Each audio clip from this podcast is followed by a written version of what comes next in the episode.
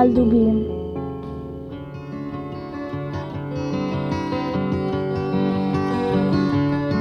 הנה מעשה, אם תרצו לשמוע. טיילתי ברחוב, ופגשתי את נועה. שנינו שמחנו, ונועה אמרה, בשבוע הבא אהיה בת ארבע. מתנה לי תיתן? אמרתי, כן. נועה אמרה, רגע, ת, תן לי לחשוב. כמה טוב לו היה לי ספר על דוב.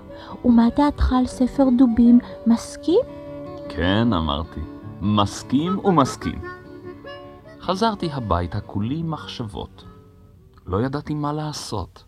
הפכתי וחיפשתי בכל המגירות, עד שמצאתי דפים צהובים מתאימים בדיוק לציור של דובים. ישבתי ליד השולחן, הדלקתי את המנורה, וציירתי לי דוב ראשון לניסיון. עייף, עייף הלכתי לישון.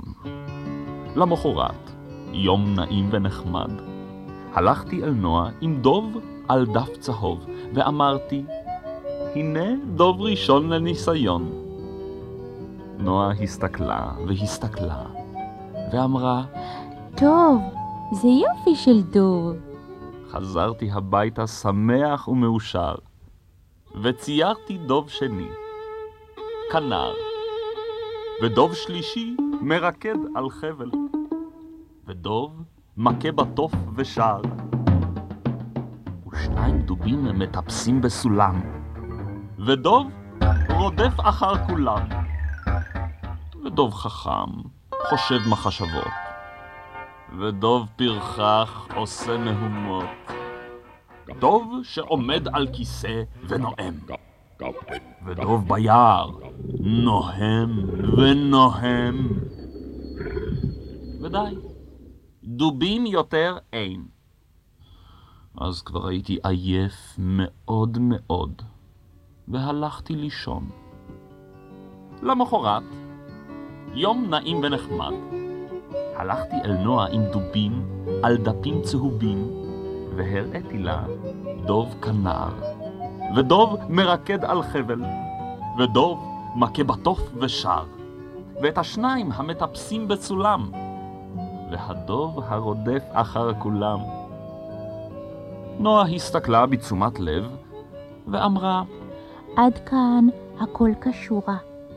אז הראיתי לה עוד את הדוב החכם החושב מחשבות, והדוב הפרחח שעושה מהומות, ודוב שעומד על כיסא ונואם, ודוב מיער נוהם ונוהם, ודי, דובים יותר אין. הכל כאן טוב ויפה. כך נועה אמרה. רק תמחק את הדוב שנוהם, כי הוא מפחיד נורא. הייתה לי ברירה, ושכחת, אומרת לי נועה. בין כל הדובים, את הדובי שלי, שהולך איתי לילה לילה לישון. אז תוסיף אותו, בבקשה. ציירתי את הדובי של נועה. סתם דוב אחד. אמנם קצת מרופט, אך חביב ונעים ונחמד. ונועה הביטה בספר שוב, ועוד פעם, ואמרה שכל הדובים נחמדים. אך הדוב הנחמד ביותר הוא הדובי שלה, שהיא כבר אליו פשוט רגילה.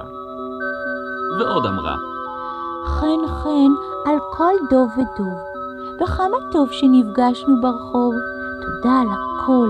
לילה טוב. לילה טוב.